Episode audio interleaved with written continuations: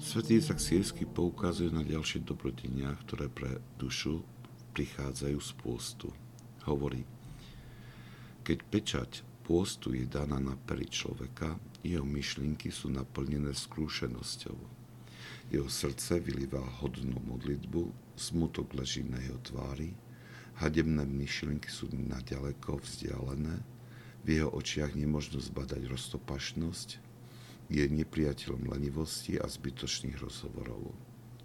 Nikto ešte nevidel rozumne postiaceho byť zotročeným zlými túžbami. Toto vymenovanie dobrého ovocia, ktoré prichádza z disciplíny pôstu, môže byť veľkým pozbudením pre toho, kto s úprimnosťou usiluje o duchovný rast. Kto nedbá o svoju dušu a neusiluje o jej spásu, tieto slova sa môžu zdať smiešné a nepriateľné.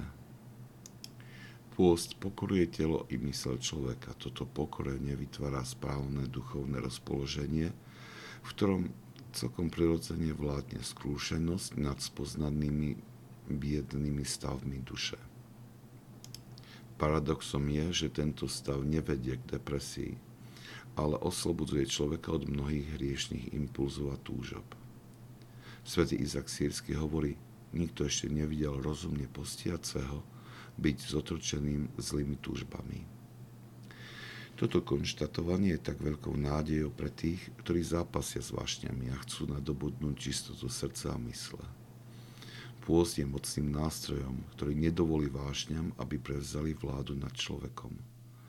Už len toto jediné dobrodenie vychádzajúce z pôstu je také veľké, že stojí za to začať túto asketickú disciplínu.